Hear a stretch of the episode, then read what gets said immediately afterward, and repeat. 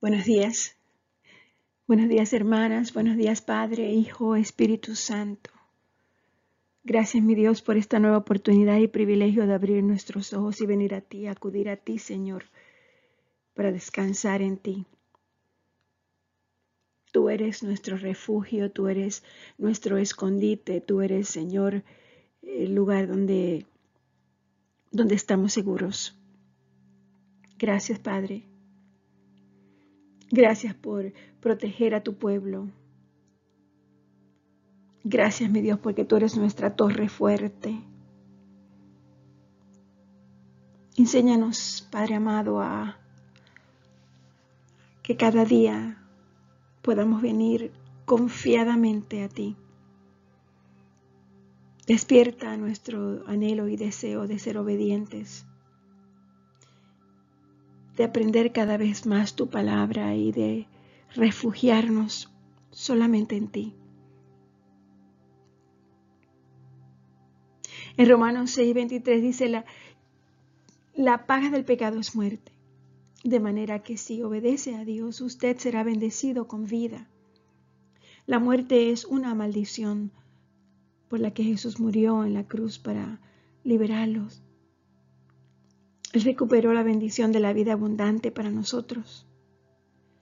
Y todo lo que necesitamos es recibir este don y caminar en el silencio obediente de tu palabra, mi Dios.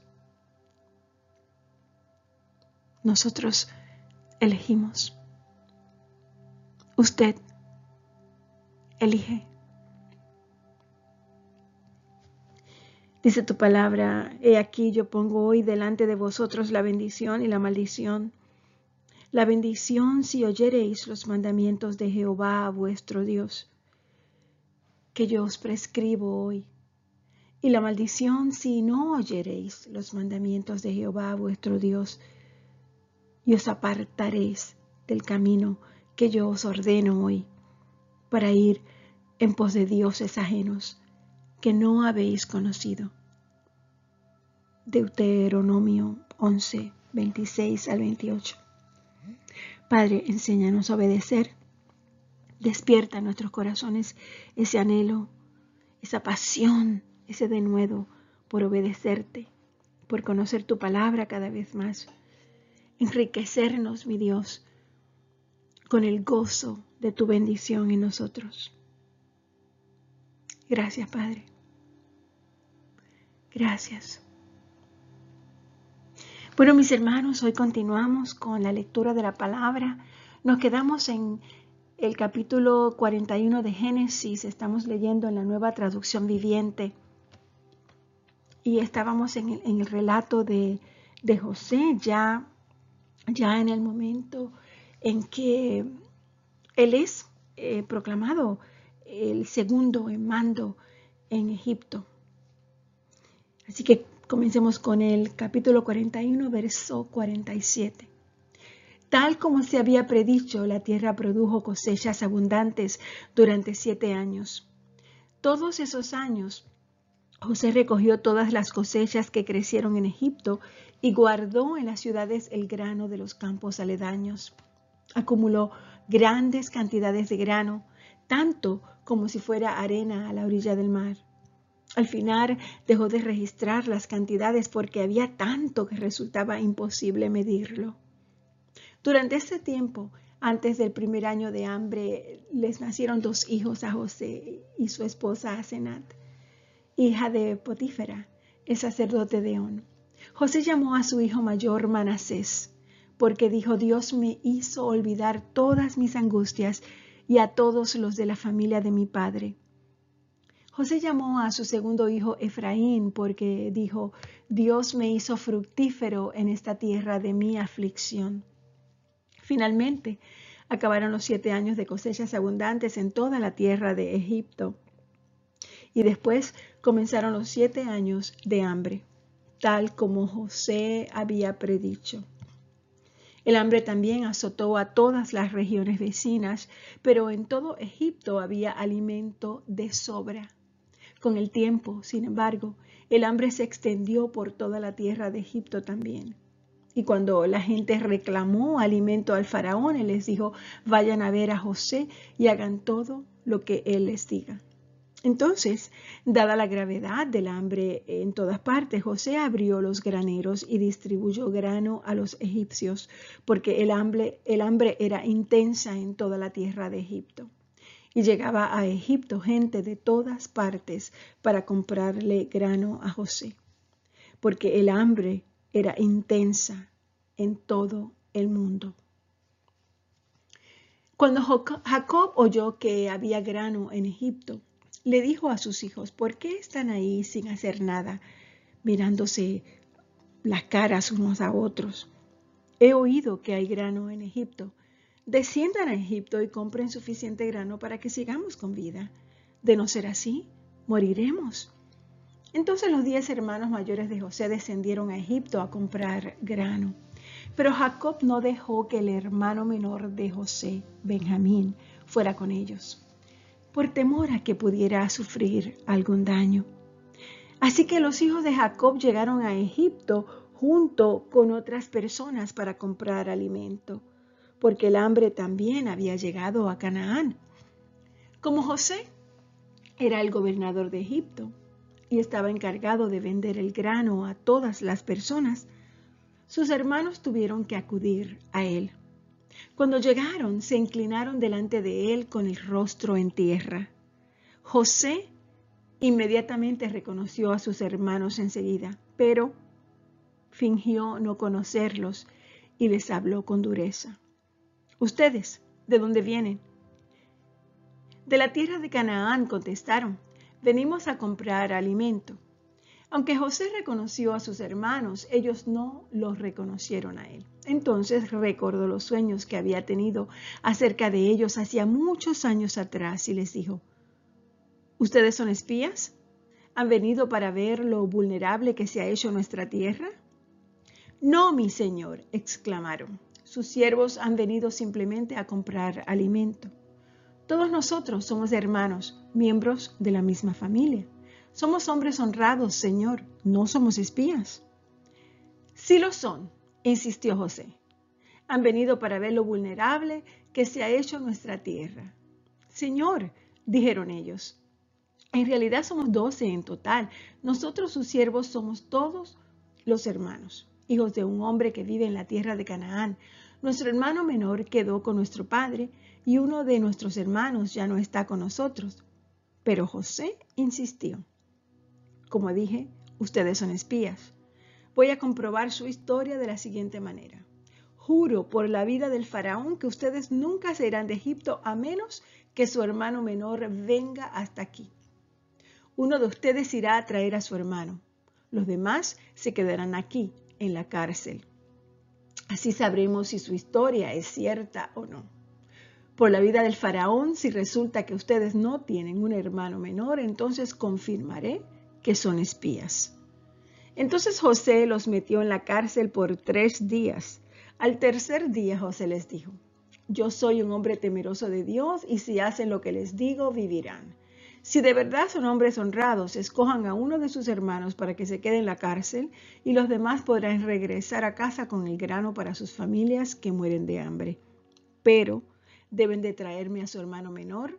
Eso demostrará que dicen la verdad y no morirán. Ellos estuvieron de acuerdo y hablando entre ellos dijeron, es obvio que estamos pagando por lo que le hicimos hace tiempo a nuestro hermano José.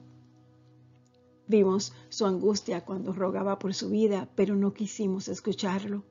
Por eso ahora tenemos este problema. ¿No les dije ya que no pecaran contra el muchacho? preguntó Rubén, pero ustedes no me hicieron caso y ahora tenemos que responder por su sangre.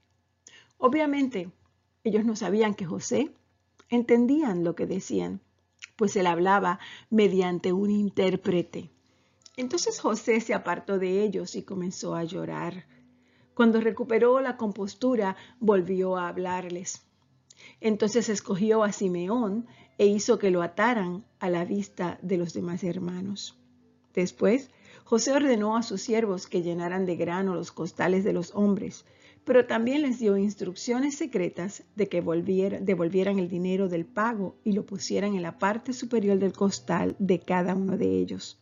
Además, les dio provisiones para el viaje. Así que los hermanos cargaron sus burros con el grano y emprendieron el regreso a casa.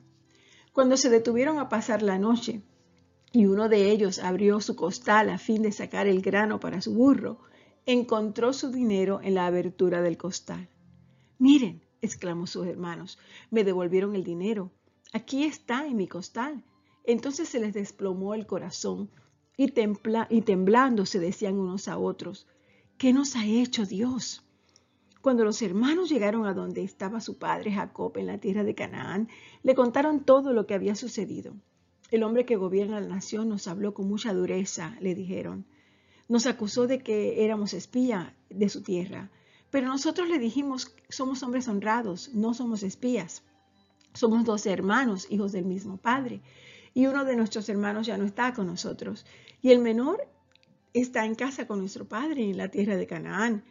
Entonces el hombre que gobierna la nación nos dijo, comprobaré si ustedes son hombres honrados de la siguiente manera dejen a uno de sus hermanos aquí conmigo, tomen grano para sus familias hambrientas y regresen a casa. Pero deben de traerme a su hermano menor. Entonces sabré que ustedes son hombres honrados y no espías. Después les entregaré a su hermano y podrán comerciar libremente en la tierra. Luego al vaciar cada uno su costal, encontraron las bolsas con el dinero que habían pagado por el grano.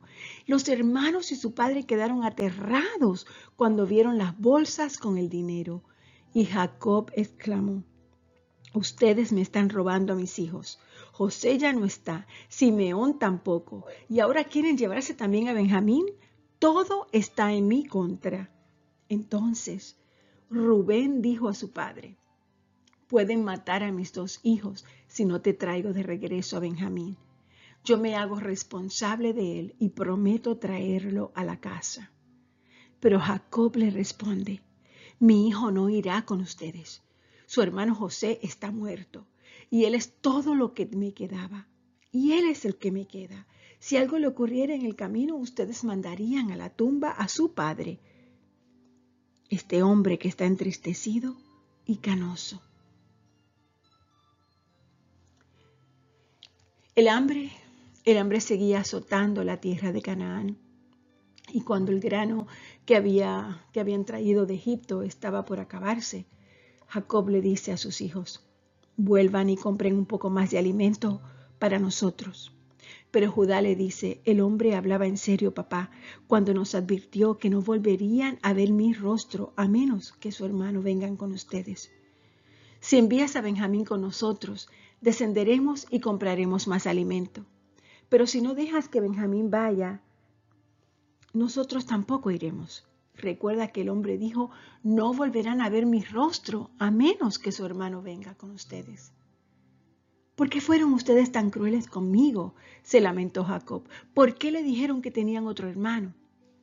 El hombre no dejaba de hacernos preguntas sobre nuestra familia y nos preguntó, ¿su padre todavía vive? ¿Tienen ustedes otro hermano? Y nosotros contestamos a todas sus preguntas. ¿Cómo íbamos a saber que nos diría que traigan aquí a su hermano? Y Judá le dice a su padre, envía al muchacho conmigo, nos iremos ahora mismo. De no ser así, todos moriremos de hambre, y no solamente nosotros, sino tú y nuestros hijos. Yo garantizo, personalmente garantizo su seguridad puedes hacerme responsable a mí si no te traigo a tu hijo de regreso. Entonces cargaré con la culpa para siempre. Si no hubiéramos perdido todo este tiempo, ya habríamos ido y vuelto dos veces. Entonces su padre Jacob finalmente les dice, si no queda otro remedio, entonces al menos hagan esto. Carguen sus costales con los mejores productos de esta tierra, bálsamo, miel, resinas aromáticas, pistachos y almendras. Llévenselos al hombre como regalo. Tomen también el doble del dinero que les devolvieron, ya que probablemente alguien se equivocó. Después, tomen a su hermano y regresen a ver al hombre. Y que el Dios Todopoderoso les muestre misericordia cuando estén delante del hombre para que pongan a Simeón en libertad y permita que Benjamín regrese. Pero si tengo que perder a mis hijos, que así sea. Así que los hombres cargaron los regalos de Jacob, tomaron el doble de dinero y emprendieron el viaje con Benjamín. Finalmente llegaron a Egipto y se presentaron ante José.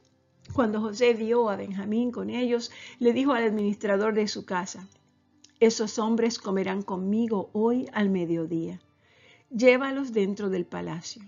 Luego mata a un animal y prepara un gran banquete.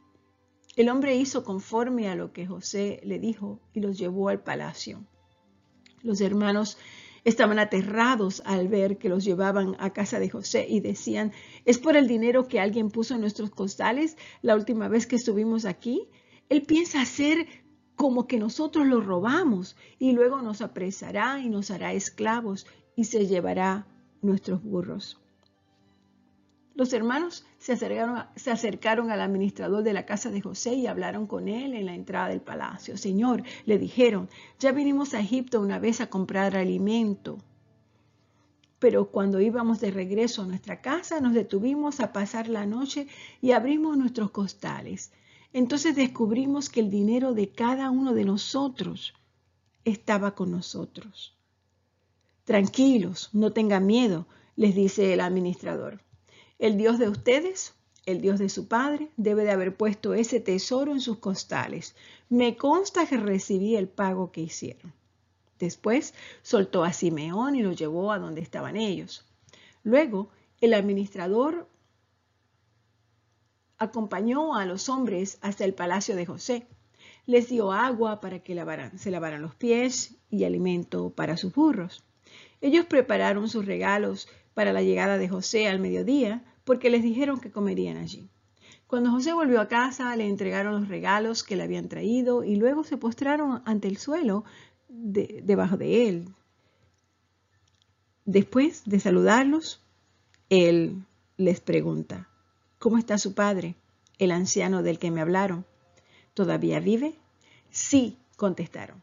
Nuestro padre siervo de usted sigue con vida y está muy bien. Y volvieron a postrarse. Entonces José miró a su hermano Benjamín, hijo de su misma madre. ¿Es este su hermano menor del que me hablaron? Que Dios te bendiga, hijo mío. Entonces José se apresuró a salir de la habitación porque la emoción de ver a su hermano lo había vencido. Entró en su cuarto privado, donde perdió el control y se echó a llorar. Después de lavarse la cara, volvió a salir ya más controlado. Entonces ordenó, traigan la comida. Los camareros sirvieron a José en su propia mesa y sus hermanos fueron servidos en una mesa aparte. Los egipcios que comían con José se sentaron en su propia mesa porque los egipcios desprecian a los hebreos y se niegan a comer con ellos. José indicó a cada uno de sus hermanos dónde sentarse y para sorpresa de ellos los sentó según sus edades, desde el mayor hasta el menor. También llenó sus platos con comida de su propia mesa y le dio a Benjamín cinco veces más que a los demás. Entonces festejaron y bebieron libremente con José. Vamos a quedarnos aquí, capítulo 43 del libro de Génesis y continuaremos el lunes. Padre, gracias por tu palabra. Gracias Señor porque es a través de toda esta lectura bíblica que tú nos dejas saber, mi Dios, cuán importante es nuestro corazón bien contigo. La obediencia a ti, Señor. La fe activa nos permite permanecer conectados y atados a la vida. La obediencia a la dirección y a la instrucción de Dios para su vida nos muestra que confiar y creer en ti, Padre amado, es lo mejor que puede pasarnos. Y para recibir esa bendición tuya, Señor, debemos demostrar que tú eres el Señor de nuestra vida. Tú deseas que seamos tuyos. Tú deseas ser nuestro. Padre, tú tienes una vida maravillosa para nosotros. Enséñanos a rendirte nuestra vida, a rendirte nuestra vida quebrantada y a seguir el plan que tienes para nuestra vida, que es un plan de éxito y un plan de prosperidad y un plan de paz. Te damos gracias, mi Dios, por este día. Gracias por tu palabra. Gracias por todo lo que traes a nosotros. Gracias por todas las sanidades que estás haciendo. Padre, te pedimos tu misericordia sobre la vida de aquellos que están enfermos en el día de hoy. Te pido misericordia, mi Dios, sobre los hombres y mujeres de nuestra iglesia que necesitan de ti. Padre, necesitamos de ti. Necesitamos de tu presencia. Necesitamos de tu verdad. Necesitamos de tu bendición y de tu grandeza en nuestras vidas. Quita el velo de nuestros ojos, Señor, para que podamos ver todo lo que ya tú nos diste, para que podamos disfrutar y gozarnos en la salud, en la paz y en el bienestar que ya tú derramaste sobre nosotros. Padre, enséñanos a gozarnos en ti. Hoy el Centro de Vida Cristiana se presenta ante ti, mi Dios, deseoso, anhelante, hambriento de ti. Gracias, mi Dios, por tu amor. Gracias, Señor, por tu bendición sobre nuestras vidas. En nombre de Jesús. Amén.